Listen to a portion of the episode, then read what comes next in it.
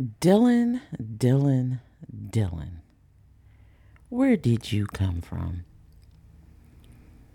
I think he's an industry plant.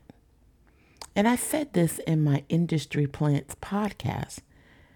Dylan Mulvaney feels like an industry plant, like he was cultivated to infiltrate the narrative he's making a lot of money acting like he has some kind of inside track to being a female.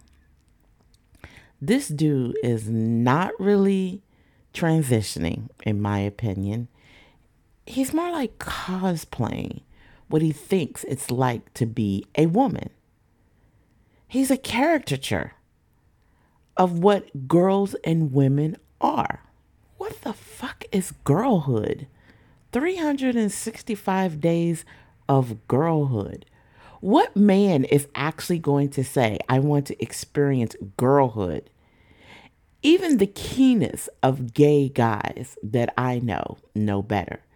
And he's not a victim in any shape, form, or matter. I don't feel bad for Dylan because he chose this. He's an attention seeker. This was his choice. But this is what happens when you sell your soul for fame and money, thinking it will bring you happiness because he wanted the attention. But at what cost? Well, you know what? You got it, buddy. Attention is abound and his life will forever be damaged, in my opinion. He'll be rich, but he'll be unhappy and truly unfulfilled. But let me just say this. I don't have anything against the LGBTQ community. I actually don't give a rat's ass what goes on. They don't pay my bills and I don't pay theirs. What I do have an issue with are those who are trying to change the definition of words, what these words mean. Because words have a significant meaning. And as a writer, I take words very seriously it's the trying to make the natural born woman seem less than while trying to step in our shoes and be us. I don't just feel like a woman, I am a woman. I can't explain what it's like to be me and be in these shoes or what it is. Because I what I do know is that makeup and dresses and skirts and all of those things, those things don't make a woman. Those are outer appearances kind of things. And to me, he's not really committed to being trans. He's just making a mockery of those who don't feel comfortable in their body and real natural women. look, I've been watching, I've been sitting on the sidelines, just kind of looking at everything that's been going on in the last couple of weeks with this dude. He can't use Tampax. That's a fact. That's not my opinion. That's a fact. Unless he sticks that Tampax up his ass or in his nose or whatever other hole he can find in his body. I don't know what for. I don't know what it would be collecting, but he can't use Tampax. He's as flat chested as, as my wall that I'm looking at. So why sell Nike sports bras? He don't have shit to fit in that bra. Shit to support while doing sports. So explain that to me. He's under 30 years old. So why does he need Olay? What's the point of him because to me, Olay is for older women. I'm not saying that younger women can't use Olay, but his skin looks pretty tight to me. Like, I can't understand why these companies are ignoring their bread and butter, their targeted audience. But guess what? It's just a matter of time before people push back and hit those companies in the pockets. And these mammoth companies, they didn't they weren't always like that if you really think about it. They started small. They didn't get like this overnight. But guess what? They will need the consumer more than the consumer will need them. You can live without Nike. You can live without Tampax. You can live without Olay, for sure. And if you don't drink, you can live without beer. There are alternatives to all of this stuff. That's what competition is about. These companies don't have a monopoly on their industries. There are some no name brand stuff that will gladly accept you spending their dollars with them for those products. No one is going to feel like, truly, no one is going to feel like buying a pair of overpriced $250 Nikes, especially women, when they can get some other shoe that's probably just as comfortable, does the exact same thing for about $100 cheaper, and still be okay, especially in this high inflationary age. People are looking for ways to save money anyway. So you just gave them reason to do so. Why not to get those shoes? Why not get that sports bra or buy anything from Nike or switch to a different tampon company? Because they're out there. I don't really weigh into social commentary a lot in public, but I felt like I had to say something about this because it's not right. I don't have any issues with any spokesperson being sponsored to sell a product. But guess what? You have to make it make sense. And this is not making any sense to me. I don't buy items because some celebrity told me. I buy it because I need it. But in this case, there isn't any amount of reasoning that can convince me that Dylan Mulvaney can sell me a tampon, a sports bra, or any kind of skincare product and I'm an older woman. So give me a fucking break. Those ESG scores, they're a bad representation of company ethics and consumer targeted audience understanding. A company cannot and will not survive catering to less than 1% of the society, thinking it's being inclusive. How backwards is that? Perhaps these companies need to have separate campaigns that cater to just that community. Really, though, but make it make sense to everybody, to the larger body, buying audience. Make it make sense. Because if you're trying to target and you're trying to sell a certain product to a certain demographic, why are you going to get somebody who is not inclusive or like that demographic? That's not how that works. There's nothing that Dylan Mulvaney can sell me in being a woman. And I'm older than him by damn near 20 something odd years. So I've been doing this much longer. And with that, I'm off my soapbox and we're going to get a word from our sponsor. Are you a book lover searching for your next captivating read? Look no further than Something Borrowed. Experience the thrill of a good page turner with Michelle Carey's newest novel, Something Borrowed. This riveting tale will take you on a journey through suspense, romance, and mystery, leaving you wanting more with each turn of the page. Once upon a time, in the land of love and longing, Mickey Monroe stumbled upon a mysterious creature known as Lucky. From the moment they locked eyes, Mickey knew there was something different about this charming fellow. He exuded confidence, with a sprinkle of cockiness, yet remained ever so sweet and caring. Alas, fate had other plans for Mickey's blossoming attraction towards Lucky. It turned out that this alluring Casanova was already taken, and not by just anyone, but by one of Mickey's own employees, the lovely Laura Moore. But the plot thickened as a new player entered the game, the delectable Beth. Suddenly, Mickey found herself entangled in a web of desire and passion, where Lucky was the prize that everyone wanted. Enter Something Borrowed, a tantalizing romantic tale that will have you on the edge of your seat as you follow the twists and turns of Lucky's enthralling journey. Will he choose Laura, the devoted girlfriend? Or perhaps Mickey, the alluring newcomer. Or maybe, just maybe, the fiery Beth will win his heart. So grab a glass of wine, cozy up with a blanket, and prepare to be swept away by the irresistible charm of Lucky and his tumultuous love triangle. You won't be able to resist diving into this gripping story, filled with complex characters and unexpected plot twists. Whether you're a fan of drama or romance, this book has something for everyone. But don't just take our word for it. Critics are raving about Something Borrowed, calling it a must read and an unforgettable journey. And now, for the first time ever, you can experience Something Borrowed like never before. So why wait? You'll be able to pre order Something Borrowed this summer and experience the excitement for yourself. Something Borrowed will have you on the edge of your seat as the mystery of Luke Lucky Varino is uncovered. Coming soon to these retailers Amazon, Apple Books, Barnes & Noble, Google Play Books, and Kobo. Find out more at www.michellescarey.com. This ad is sponsored by Sunray Multimedia. Okay, so let's get into today's topic. Today, I want to talk about an article I read on Apple News, and it was from Fortune magazine. And the title of the article is Parents Are Sacrificing Retirement Savings to Set Their Gen Z and Millennial Kids Up for Success. And it's creating a vicious cycle. What the hell? Now, the parents of millennials and Gen Z are actually Gen Xers. Me.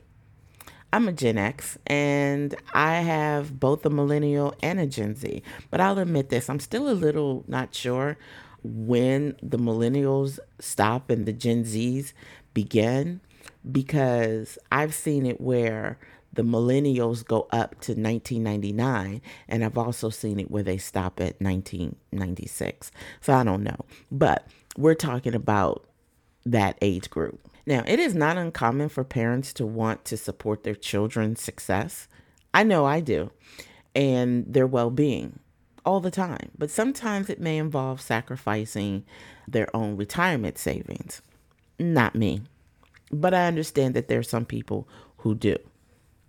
And while this can be a selfless and well intentioned gesture, it is important for all parents to realize and to consider the potential long term consequences to these types of decisions. We sacrifice. Retirement savings are critical for ensuring financially stability in your later years. So, why would you put that on the chopping block? You've been working for 30, 40 years, or however long it is. Why would you want that impact on the quality of your life? And your ability to meet your basic needs. But it's all because it's also very important. So instead of sacrificing retirement savings, parents can can explore maybe some alternative ways to support your children's success. You can provide emotional support, you can provide guidance, you can, can provide encouragement. And then as a parent, it is your job to help your child learn financial literacy and some type of financial independence. You have to teach them to learn how to budget, to save, and invest responsibly. That is part of your job, in my opinion, as a parent. Now, whether it is done well, well, that's another issue for another day. We all know because sometimes even my generation do not have really good financial skills. Not like I would say probably my mom's generation or my grandparents' generation. Totally different. But let's dig into this article. The article it states that the majority of parents in the United States have made financial sacrifices to set their adult children up for success, and even at the peril of their own savings. This is so unfortunate. So, to me, parents not saying no and not kicking in some real tough love is putting themselves at a detriment in the future. Your future self has to look out for your present self, and your present self has to look out for your future self. The article also stated that nearly 7 to 10 parents, so about 68% of parents who have children 18 or older, haven't made at least one financial sacrifice to help their kids. Now, have I ever helped my children? Yes. But have I ever put myself out to the point where I'm cutting my nose off to spite my face? No, not at all. And the article also says that the most common financial hits are the parents' emergency savings. You know how much it takes to save money? It takes a lot, especially, you know, I think it's interesting when you have retirees that say they're on a fixed income. Well, so are people who are working nine times out of 10. Nine times out of 10, every 80 hours, you're getting the same paycheck. Is that not fixed? And so you have to figure out between all the different variables how to use that fixed income of your paycheck to meet all your needs. And savings is usually the last thing that people do when I guess it should be the first. Take out how much you're going to save and then build your budget and your bills on that leftover figure. Now, let me tell you, I get it that these are different times when I was growing up. I understand. I didn't have to contend with higher home prices or crazy out of the way student loan debt. Plus, on top of that, I didn't have to deal with a lack of good paying jobs. And then I didn't grow up in part of my time, I didn't grow up in a global pandemic. So I get it. These are truly different times than 30 years ago.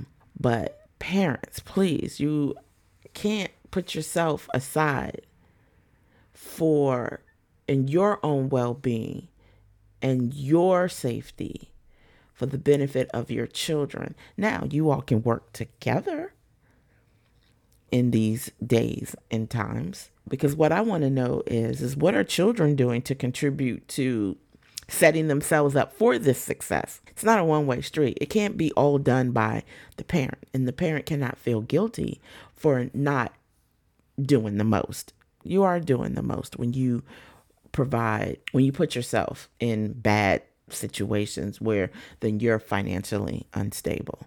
How is that helping anyone? But according to Bankrate, across generations, the consensus age range that Americans believe children should start paying their own way is between 20 and 23. Perhaps unsurprisingly, Gen Z typically believes parents should fund expenses like bills and insurance until at least the age of 21, while baby boomers tend to believe children should be responsible for these types of expenses a full two years earlier. So, what is that, like 19? I don't know if that's going to be possible in these days and times, baby boomers, because we got different things going on. So, nearly 8 in 10 millennials, that's about 78%, receive some type of financial boost from their families, including help paying for college, down payments on cars and homes, and inheritances. It's not just small potatoes, because 27% receive at least, at least $25,000 in financial help. And that does not account for the savings boost that some have benefited from by living with their parents. At what point in time, parents, do you say no? Excuse me, in my voice. dealing with my allergies.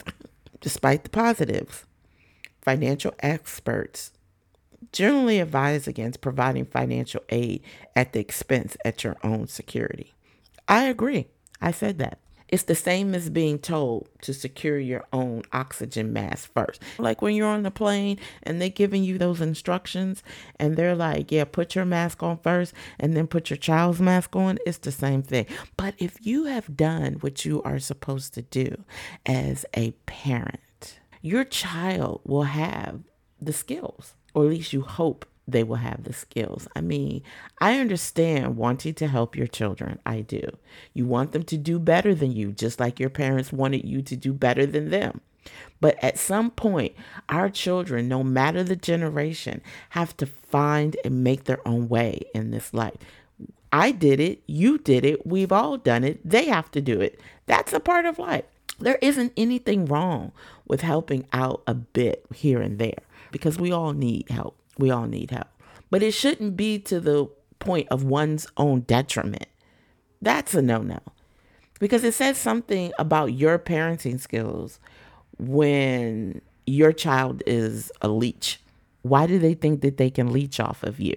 Because watching your child stand on their own two feet, being able to make the right decisions about their life, their career choices, and how to manage their money well says a lot about your parenting skills. I wholeheartedly believe that. But no one is absolved from experiencing challenges, right? We've all had challenges because that's what life is. We're always presented with different challenges. And what is life without a challenge? It would be an easy, dull life and not filled with any growth. Because challenges in life are often a sign of growth because they provide opportunities for us to learn, to develop new skills, and to gain new experiences. When we face these challenges head on, when we face them, we are forced to step outside of our comfort zone because Lord only knows you have to get comfortable with being uncomfortable. You have to be able to confront obstacles. And these obstacles can be difficult to overcome, but look at so much that you will learn about yourself when folks confront those things. And our children have to go through these same exact things. I know it can be uncomfortable, I know it can be stressful, but it also allows our children to help them build resilience. It helps them develop problem solving skills and to gain a greater sense of self confidence. It gives them the wherewithal to know that they can do it on their own. And yes, when things get a little too tough and a little too challenging, yeah, help is there. Help is there. But God helps the child that helps their own. You know what I'm saying? Challenges, I mean, they these things require us to be creative and think outside the box, which can lead to new perspectives and ideas. But if us parents are always doing these things for our kids and they don't have the abilities to get these opportunities to overcome these challenges, what are they? We have to be able to face difficult problems at work. Lord only knows that. We got a lot of, I'm not going to get off on my tangent about passive aggressive people at work, but anyway, because we have to collaborate with people, we have to collaborate with others to find solutions. Sometimes we have to lead we have to network and make new connections and relationships. All of these things are scary for some people and for others, easy breezy. But like I said, it is a part of growth. And if your parent is always paying your way through life, and I wouldn't say necessarily it's a Nepo baby, but what are you learning? What are you learning? So come on now. We got to overcome these challenges so we can get a sense of accomplishment and satisfaction, which can motivate us to continue to grow and develop. We cannot continue to give our kids thousands and thousands and thousands of dollars. You cannot. It, I mean, they have to know, they have to understand, they have to learn, they have to grow, they have to stretch, they have to embrace life and the challenges that are given to them and seeing them as opportunities for growth. Because we can become, everybody becomes more resilient through these kinds of challenges. We become adaptable. And like I said, when the uncomfortable becomes comfortable, we have to find the new uncomfortable because it really does bring a sense of success to our personal and professional lives. Yeah. So, what do you think? Let me ask you this one question. My opening monologue. What are your feelings about Dylan Mulvaney and his situation? Do you even care? And what do you think about parents putting themselves in a hell of a bunch of debt to set their adult children up for success? Like, were you not successful and now you're putting your own success into detriment? How much would you help out your kid? Hmm. Well, if you're liking what you're hearing in the Useless Information Podcast, please take the time to hit that follow button so you're kept up to date as episodes go live. And if you're liking what you're hearing, leave a review. You know, follow, review, it lets the podcast gods know. Yeah, whatever Michelle is doing, I'm liking it. So, as always, I'm grateful for your listenership and I thank you for being a part of the useless information crew. Today and always, until next time, be well, stay safe, and give love. This podcast has been produced by Sunray Multimedia and Michelle Carey. Music by CreatorMix.com. The YouTube audio library and editing by Descript.